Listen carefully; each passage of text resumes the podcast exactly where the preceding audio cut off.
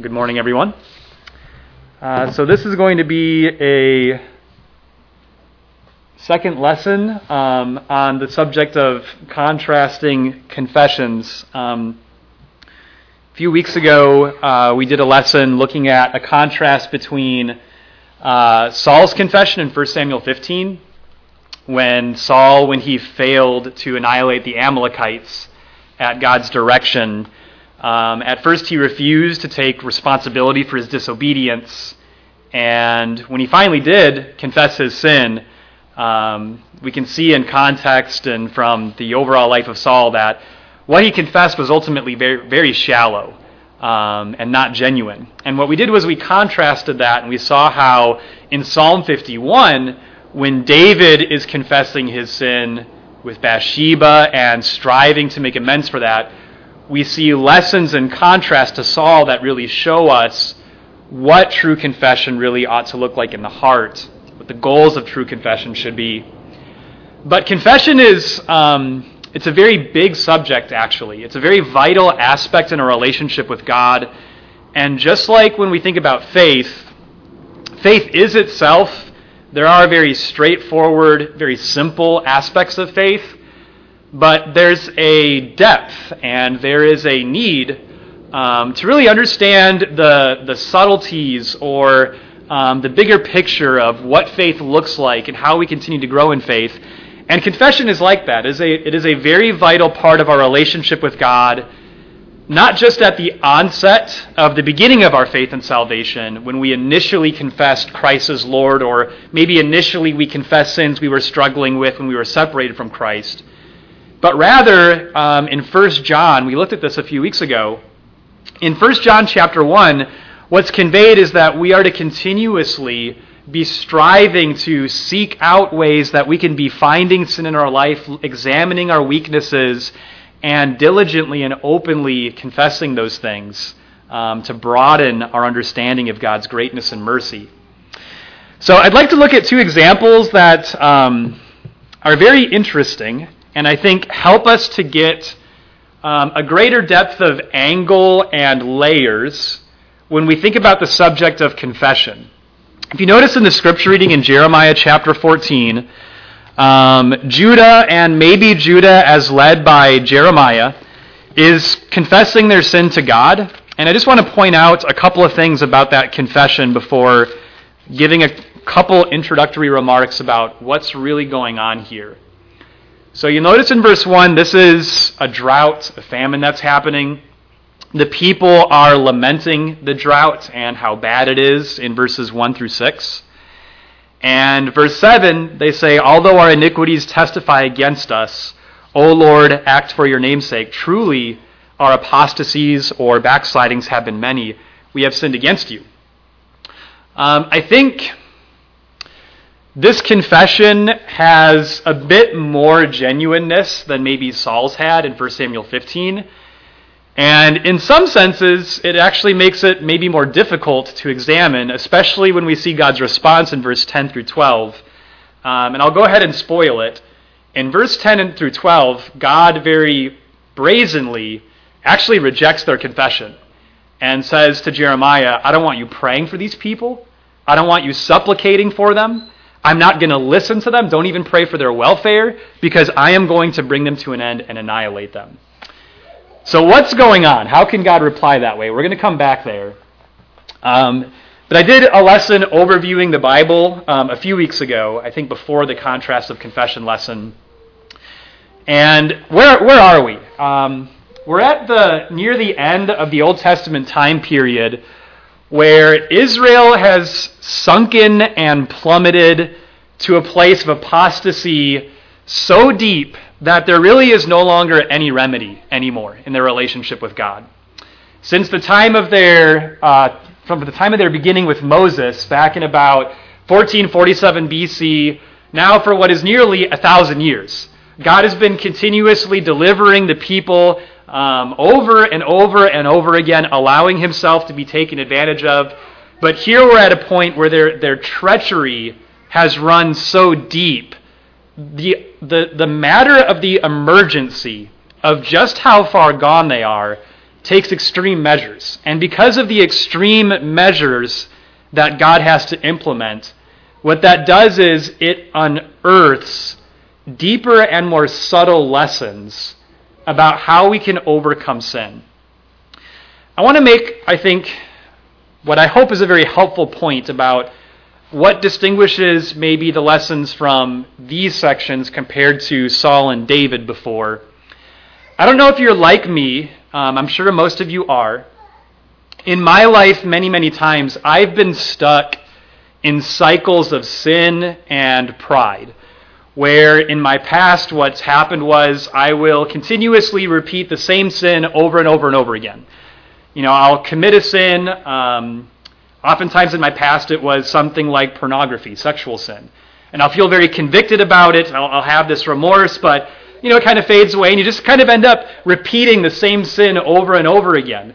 Um, and I'll, I'll emphasize this a little later in the lesson, but sometimes it's maybe struggles of attitude and pride where you maybe have moments of humility, but you keep reverting back into the same mentality. That's where Israel is, right? They've been stuck for hundreds of years, nationally and individually, in these cycles where ultimately they keep reverting back over and over again into the same condition to the point now at the end of the timeline where Jerusalem is about to be annihilated by Babylon, God can no longer support or tolerate these cycles of constantly going back into the same habits of sin again and again. And for God to deliver them at this point would be an irresponsible support for their apostasy. And I want to go back to chapter 3 here. I think there's some interesting things that are going to help us see their situation from God's perspective. And really, in Jeremiah, Jeremiah is actually the longest book of the Bible, even though it doesn't have as many chapters as a book like the Psalms. Um, just in terms of word count, it's, it's a much longer book than any other book. Where the veil is being pulled away, and in Jeremiah, we are getting to see God's perspective of a catastrophic situation in his relationship with his people. So, again, the point I have on the board there is we really need to see this very clearly. Judah had sunk deeper into apostasy and treachery than ever before. And they were at their end. This, this, this was it. So look now at chapter 3, verses 1 through 10. God says if a husband divorces his wife and she goes from him and belongs to another man, will he st- still return to her? Will not that land be completely polluted? But you are a harlot with many lovers, yet you turn to me, declares the Lord. So, what he's saying here is if uh, a woman goes from a man, they divorce, she belongs to another man, while she's still with that man, still in that relationship, what he's saying in verse 1 is, will that man then go to her while he is while she's still in that other relationship? And he says in verse 1, well, you're a harlot with many lovers. So the situation here is Jeremiah begins prophesying in the days of Josiah. And if you know anything about Josiah, he's actually one of the greatest kings who ever reigned in Israel. And it's actually, Jeremiah is a very surprising book because you read Josiah's kingship in the narrative accounts in Second Kings and Second Chronicles, and you're like, wow, this actually looks like one of the greatest times of Israel history, actually. Idolatry is being destroyed very forcibly by Josiah. He's telling people to rekindle their passion for the law and the temple. And what God reveals in Jeremiah is although Josiah was a righteous man, the people had ultimately not changed and not repented despite what Josiah had done. And now that they have the temple system working, they're going to feel even more justified now without repenting because now they have these good works with the temple and the law, the priesthood. So let's, let's keep reading, verse 2. Lift up your eyes to the bare heights and see. Where have you not been violated? By the roads you have sat for them like an Arab in the desert, and you have polluted a land with your harlotry and with your wickedness. Therefore, notice this, therefore the showers have been withheld, and there has been no rain. Yet you had a harlot's forehead. You refused to be ashamed. Have you not, not, have you not just now called to me, my father? You are the friend of my youth. Will he be angry forever? Will he be indignant to the end? Behold, you have spoken and have done evil things, and you have had your way. Then the Lord said to me in the days of, notice this, Josiah the king, Have you seen what faithless Israel did? She went up on every high hill and under every green tree, and she was a harlot there. I thought, after she has done all these things, she will return to me, but she did not return, and her treacherous sister Judah saw it. And I saw that for all the adulteries of faithless Israel, I had sent her away and given her a writ of divorce. Yet her treacherous sister Judah did not fear, and she went and was a harlot also. Because of the lightness of her harlotry, she polluted the land and committed adultery with stones and trees. Now, notice verse 10. I've, I've highlighted this in my Bible. Yet, in spite of all this, her treacherous sister Judah did not return to me with all her heart, but rather in deception, declares the Lord. So, do you see the problem in verse 10? Going back to verse 1. God is saying, okay, so Josiah's made these reforms, and yeah, they've turned, but their turning back to me has been in deception. They haven't actually repented of what they've done. There's been no legitimate remorse, no meaningful change. Maybe Josiah has forcibly reinstituted proper practice, but the people are still ultimately the same. They are still entrenched in the same condition of heart even if that's not being manifested externally now in the same ways as in the reign of someone like Manasseh, when the idolatry was more visibly apparent. Now look at verse 11.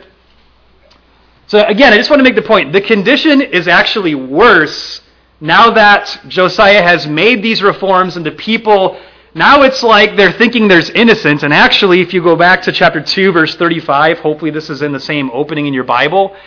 Um, back in chapter 2, verse 35, yet you said, I am innocent. Surely his anger is turned away from me. Behold, I will enter into judgment with you because you say, I have not sinned. So there's the problem is God is saying, no, it's as bad as it's ever been. And yet you're saying, well, I'm innocent now. God's anger is turned away, and Jeremiah is there to say, no, it's worse now. Chapter 3, verse 11. And the Lord said to me, Faithless Israel has proved herself more righteous than treacherous Judah. Go and proclaim these words toward the north and say, Return, faithless Israel, declares the Lord. I will not look upon you in anger, for I am gracious, declares the Lord. I will not be angry forever. Only acknowledge your iniquity, that you have transgressed against the Lord your God, and have scattered your favors to the strangers under every green tree and you have not obeyed my voice, declares the Lord. Yet the idea is if God was willing to destroy Israel, which by now Assyria, they've destroyed Israel, Israel's gone. And so God is telling Jeremiah, just kind of like proclaim to the north, you know, Israel, return, repent, acknowledge your iniquity. The idea is if God was willing to restore Israel, if they would genuinely confess, surely he would restore Judah, right? So really look at verse 13. Only acknowledge your iniquity, right? Now turn back to chapter 14. And I think this ends up heightening the mystery of God's response. And just like with Saul in 1 Samuel 15, there are things that lead us to go back and really think more carefully about what Judah is actually saying in their confession and gaining lessons of kind of seeing where the problem lies in really what they're saying. So remember verse 7, chapter 14. I mean, hey, they acknowledge their iniquity. They seem to be very openly accepting responsibility. But now let's, let's actually read verses 10 through 12.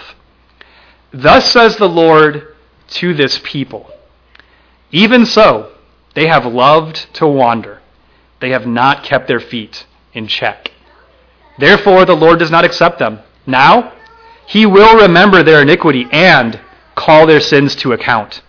So the Lord said to me, Do not pray for the welfare of this people. When they fast, I am not going to listen to their cry. And when they offer burnt offering and grain offering, I am not going to accept them. Rather, I am going to make an end of them by the sword famine, and pestilence. That is terrifying. But I, I want to ask the question why does God reject their confession here? I mean, in chapter 3, he said, you know, acknowledge your iniquity, and he'll receive them. But just as, as a reference, go back to chapter 7. Um, as much as God has been referencing acknowledging iniquity, I want you to look at chapter 7. So, again, time of Josiah, right? So, in chapter 7, Jeremiah was actually told, go to the temple, where people are actually going to worship. And I want you to see what he says in verse 5. If you truly amend your ways and your deeds, if you truly practice justice between a man and his neighbor, if you do not oppress the alien, the orphan, or the widow, and do not shed innocent blood in this place, nor walk after other gods to your own ruin, then I will let you dwell in this place, in the land that I gave to your fathers forever and ever.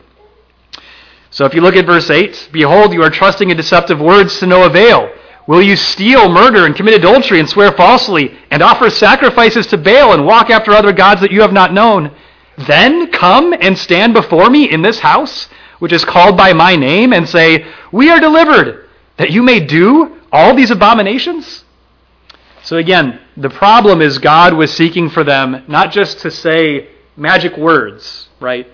But to truly not only accept responsibility for their sin, but to make a radical change and accept responsibility in a way that would turn them to God to obey Him. Back to chapter 14. When you look at their confession, I think what you see is they're really still not seeing things from God's perspective or really allowing themselves to comprehend just how deep and how far the problem of their sin really goes. And the idea is this even for us, the problem of sin runs deeper than any apparent external habit, or even any consequence we may perceive is directly related to our sin or our sinful decisions. This drought in chapter 14, verse 1, we saw in chapter 3 that their lack of rain was God directly doing something because of their sin. So this was an extended consequence of their relationship with God and how broken that relationship was. And it's good that they acknowledge that, right? But again, from God's perspective, what we read in chapter 3 was really the extent of the problem only as far as their lack of rain? Was that really as far as this problem went? No, this was a deep and severe problem that was going to require much more searching of heart than what we see here. And it's the same for us as well. We need to realize that the problem of sin runs deep. Do you remember in uh, John chapter 8? Jesus is talking to the Jews, trying to get them to see that um, they are in sin and really need to accept that in order to see and understand Him and hear His teaching.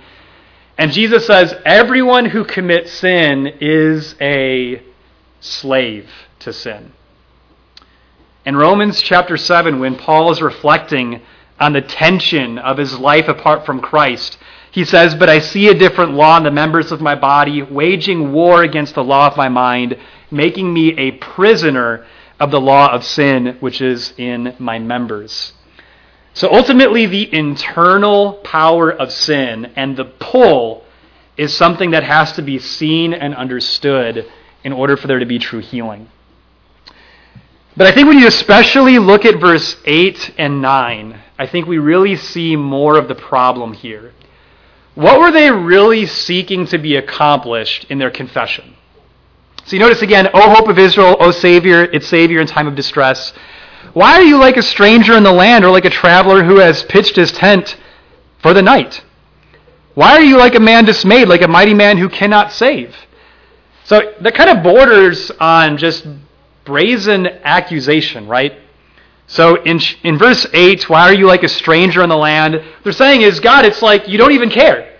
You know, it's like you're just visiting among us and you don't really care about what's happening. You don't really have a concern about how much trouble we're having here. And verse 9, it's like to say, God, why can't you save us? You know, why can't you change the situation? Don't be like a man who proves himself to be overcome by the problem so that he can't even act or too weak to solve it, right? So ultimately, what they're seeking is just the restoration of their convenience. They're looking for the famine to be resolved so they can get back to their comfort and really be able to pursue their personal desires again. But if you remember chapter 3 and what we saw in chapter 7, there's nothing here about wanting to learn and listen, learning how to make amends. There's no laying themselves at God's feet and saying, Teach us.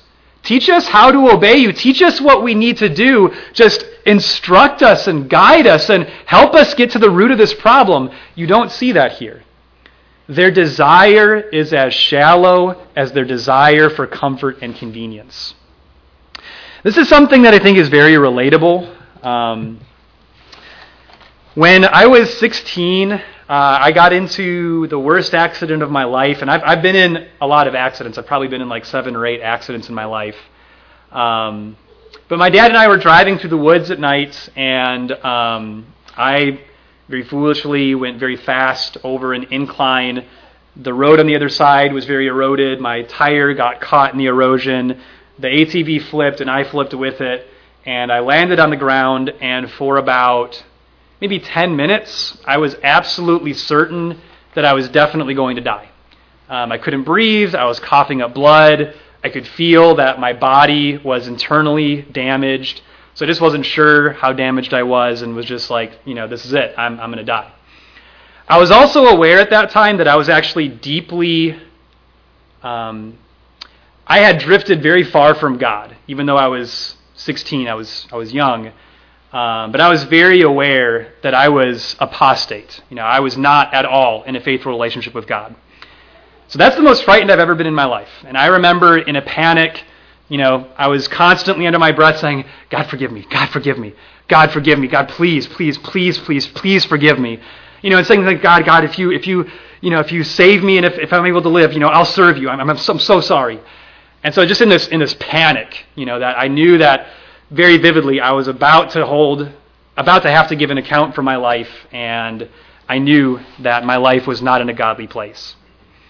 Um, some time passes, I heal, I recover, and what happens? Um, I get worse than before. Um, when I'm 16 and I get out of the hospital, I don't serve God. I don't have a rekindled, rekindled zeal um, for following His ways. And ultimately, my heart um, past that opportunity uh, to resolve the issues of my faith at that time. Because ultimately, what was proven was what I really wanted was the restoration of convenience and comfort. And as soon as I had that, I was the same and actually worse than I was before. And I think that happens on more intimate levels with habitual sin. Maybe we're very convicted when we feel the guilt, but oh, God forgive me, your, your guilt goes away. You kind of get back into the flow of life and you're just kind of the same as you were before. No, no actual, really meaningful change, no change of will, no change of habits, just the same as before, and you get locked into the same sin. And I think despite their confession, they're giving themselves far too much credit and giving God far, far too little credit. We'll see this in Lamentations, but really they're basing their view of God on whether or not He's going to solve their problem, right? And there's a great deal of hidden and what may seem to be subtle pride associated with that. Again, kind of like we talked about with Saul, are they in a position to make demands of God because they confess their sin real quick? Are they in a position to say, God, we've said what we need to say, so now is the time to solve our problem and bring back the rain? No, they don't, they don't have that privilege. And to presume they're in a position to make demands of God shows that their heart still isn't in the right place with Him, right? And so we'll see in a contrast in Lamentations 3 where Jeremiah has a completely different attitude. But again, they're not seeking to be radically redirected. And that ultimately is what makes confession meaningful is it's there, there's there's many layers to confession that lead us to the right kind of repentance. This is really what you see with John the Baptist when the Pharisees and Jewish leaders were coming to him. You know, because again, they came and maybe they were coming because they wanted to be baptized. But do you remember what John says to them? You brood of vipers, who warned you to flee from the wrath to come? Therefore, do what? Bear fruit in keeping with repentance. This isn't about just saying the right thing or doing the right thing and getting to be seen by others doing those things. This is about really genuinely, really genuinely letting God hold a radical, redirected will and dominion over our lives and learning how to allow ourselves to be ruled by God. Let's look at Lamentations 3. And again, we'll see a very stark contrast in Jeremiah's words in Lamentations 3. Um, Lamentations is right after Jeremiah. It's not really a book that I think many of us read or maybe are familiar with.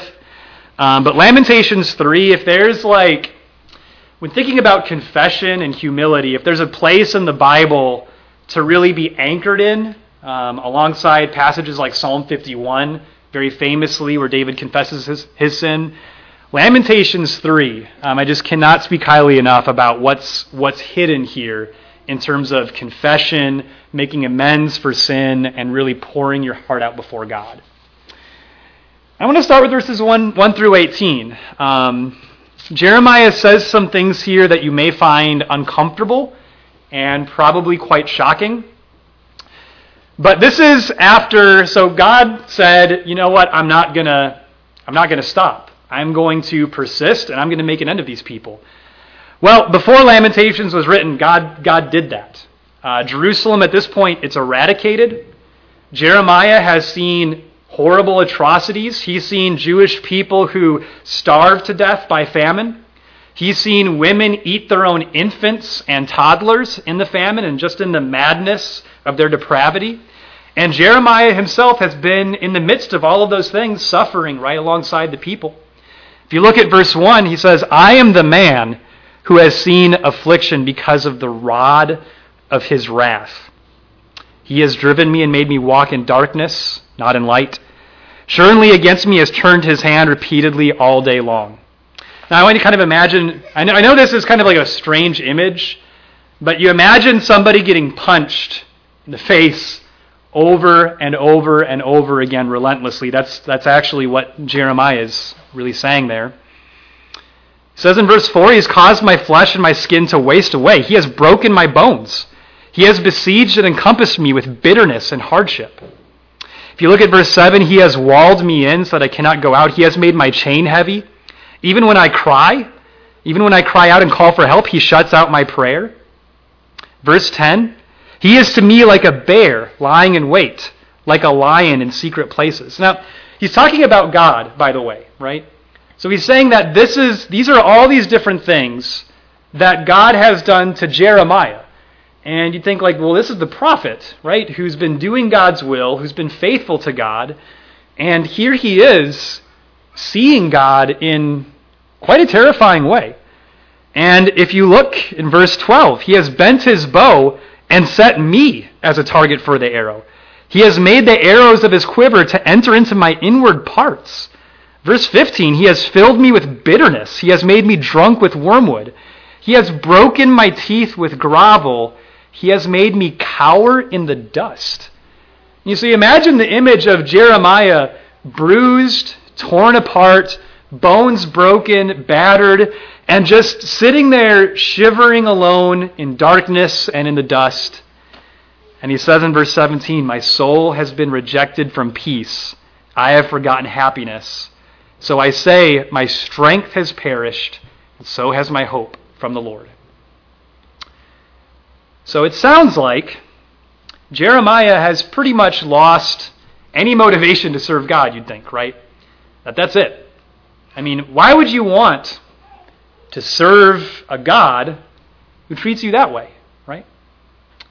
But you'll notice I, I have on the board here Jeremiah is just very accurately, very poetically, but very accurately, he's expressing what sin has done to bring Israel to its lowest point in history.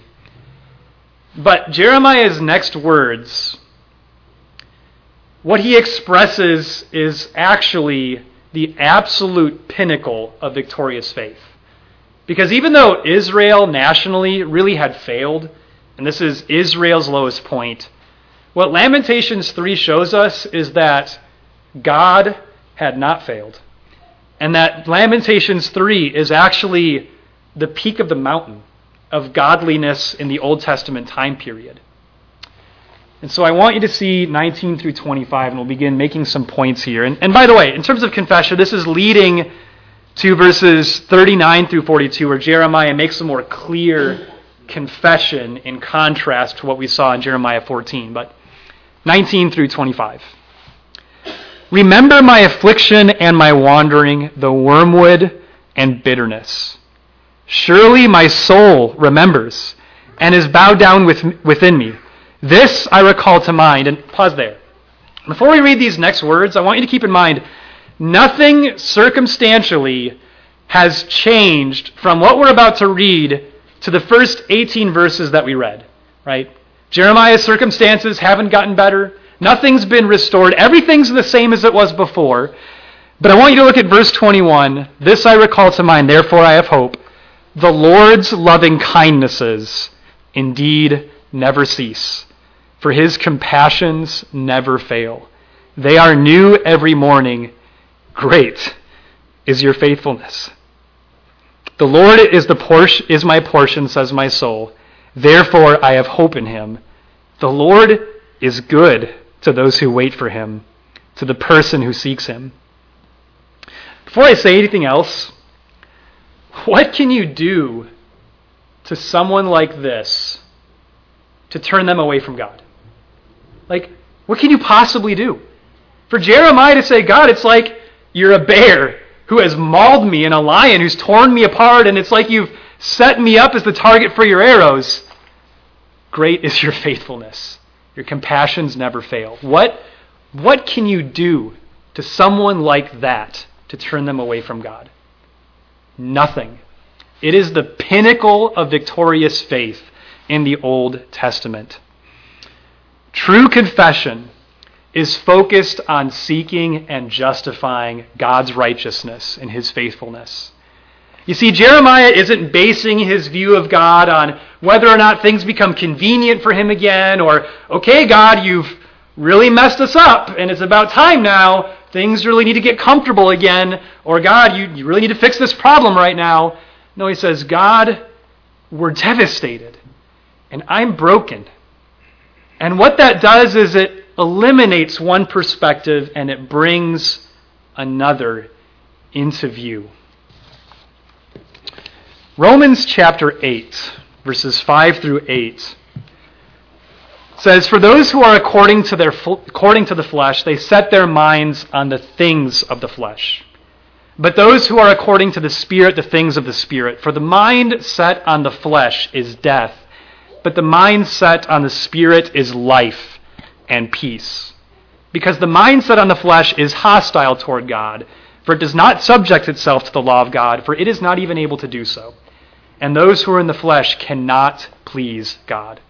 So let me ask you this, just based on 19 through 25. Was Jeremiah's mind any longer focused on the things of the flesh? Or was he focused on the things of the Spirit, the spiritual things that truly make God who he is? Jeremiah wasn't focused on God's compassion because of physical circumstances. It was because of who God is outside of circumstance. Jeremiah was looking at the broader, bigger picture as it's seen and defined by God Himself, not by circumstance. Verse 22 is one of the most powerful verses in the Old Testament. Can you believe that when things had gotten so bad, so catastrophic, that Jeremiah would say, The Lord's loving kindnesses never cease, His compassions never fail, they are new every morning. And can you believe that that song we sang, Great is thy faithfulness, that that's said by Jeremiah as a part of a poem exalting God in this circumstance. That was expressed in the darkest, most disgusting, and depraved time in Israel's history. Here's the point verses 1 through 18 is actually beautiful. Because all Jeremiah is saying is here is the position. Sin puts us in with God. This is it. This is the reality. What sin does is it robs us of every right, every right to comfort, every right to leisure, every right to any privilege. What sin does is it puts us in a position where we have every right to be annihilated for what we've done. But Jeremiah sees that and has experienced that very honestly, while at the same time viewing the glory of God's character. And because of that, he can truly heal from his sin. Let's look at verse 26 through 38. It is good that he waits silently for the salvation of the Lord. It is good for a man that he should bear the yoke in his youth. And by the way, just maybe to make it more shocking, what Jeremiah is saying is it's good to suffer. And it's good even to suffer when you're young. Let him sit alone and be silent since he has laid it on him. Let him put his mouth in the dust. Perhaps there is hope. Let him give his cheek to the smiter. Let him be filled with reproach. What he's saying is if sin means you get to be humiliated, let it be. For the Lord will not reject forever. For if he causes grief, he will, then he will have compassion, according to his abundant loving kindness. For he does not afflict willingly or grieve the sons of men, to crush under his feet all the prisoners of the land to deprive a man of justice in the presence of the Most High, to defraud a man in his lawsuit, of these things the Lord does not approve. Who is there who speaks and it comes to pass unless the Lord has commanded it? Is it not from the mouth of the Most High that both good and ill come forth? Here's the point. Especially when you look at the initial verses we read, verse 26 through 30. You know, Jeremiah makes reflections that you think, how could you say that? How could you say something like, give your cheek to the smiter? How could you say it's good for a man to bear the yoke in his youth? To lay your mouth in the dust? What about your rights? What about being mistreated and injustice? No, true confession sees the importance of being brought down and staying down. And there, there is the power of God. There is the cross. You know, this should come as no surprise on the other side of the cross. Do you remember Jesus? He changed the world when he said, If anyone wants to be first, he shall be last of all and servant of all. And in Luke 9, he said, If anyone wishes to come after me, he must deny himself and take up his cross daily and follow me. The apostles in 1 Corinthians 4, when the Corinthians, they were exalting themselves, and because they were seeking privilege and comfort and convenience in life, they were drifting in their attitude from the attitude of truth in the mind of Christ. And so, Paul, to remind them of the truth, what does he say? Says, For I think God has exhibited us apostles last of all. We have become as the scum of the world the dregs of all things until now. How do they do that? Why? Why would they do that? Because Paul had just finished telling the Corinthians that the wisdom of the world is not in leisure and achievement, but the glory of God's wisdom is hidden in the cross while God uses the weak and shameful things of the world to nullify the things that seem strong and seem wise. There is a humility, a humility unique to genuine faith, a humility unique to Christ. And confession becomes void if not coupled with that humility. Not that we're brought down only by circumstance, with convictions that waver and are gone as soon as things get better, but rather Jesus leads us in the way to be brought low and stay there. 39 through 44. Why should any living mortal or any man offer complaint in view of his sins? Let us examine and probe our ways, and let us return to the Lord. We lift up our heart and hands toward God in heaven. We have transgressed and rebelled. You have not pardoned. You have covered yourself with anger and pursued us. You have slain and have not spared. You have covered yourself with the clouds that no prayer can pass through. You know, again, I know verse 43 and 44 can sound nearly disheartening. You know, how could God do that? How could God shut out prayer and, you know, cover himself with anger and pursue without any relenting? Because that's where the greatest lessons are. And when prayer can't pass through, it's not a time for quick remedy. It's a time for verse 40. It's a time to examine. It's a time to search the heart. It's a time to really probe our ways. These verses here are the key to escaping any habitual sin or attitude. True confession seeks to uproot, not just mow over the grass and, you know, the weeds, you may not see them anymore, but underneath, they're going to grow faster than the grass as soon as the rain hits, as soon as time passes. True confession seeks to uproot every attitude of pride, every attitude of privilege in view of sin. Verse 39 is one I've circled in my Bible. Why should any living mortal or any man offer complaint in view of his sins? Listen, Jesus didn't come to die on the cross to show us that we have the privilege of leisure, that we have the privilege to living comfortable lives, that we have the privilege to having the right job that we want, the right health that we want. We don't have the privilege of getting to fulfill our desires whenever we feel like it, or having the food that we want, or the amount that we want. Jesus came into the world so that not only can we see that in our sin, we forfeited all of our rights, all of those privileges, but Jesus came to help us to willfully set those things aside, to live a life like the apostles, a life of lowliness, setting those things aside, and realizing that God's grace is truly immeasurable. Last question I want to ask God was not going to relent, punishing the nation. So you think in Jeremiah 14, how easy would it be? God says, I'm not going to give you rain. In fact, I am going to kill you all. Is it worth serving God anymore? Is it? You have to think like, well, I mean, if God's not going to heal our land, well, I'm just going to keep serving the idols then. What's the point? What's the point? What if, in turning to God, there was the guarantee, the guarantee, that if you want to make your sin right, if you want to get your life in proper order with God, you will suffer more than you ever have before. You'll lose more than you ever have before. Is it still worth getting your life right with God? Is it? Do you remember when Paul was called as an apostle? You know, he had lived a very privileged life as a Jew and Pharisee.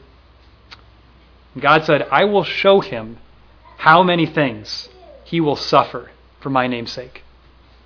Is it worth serving God?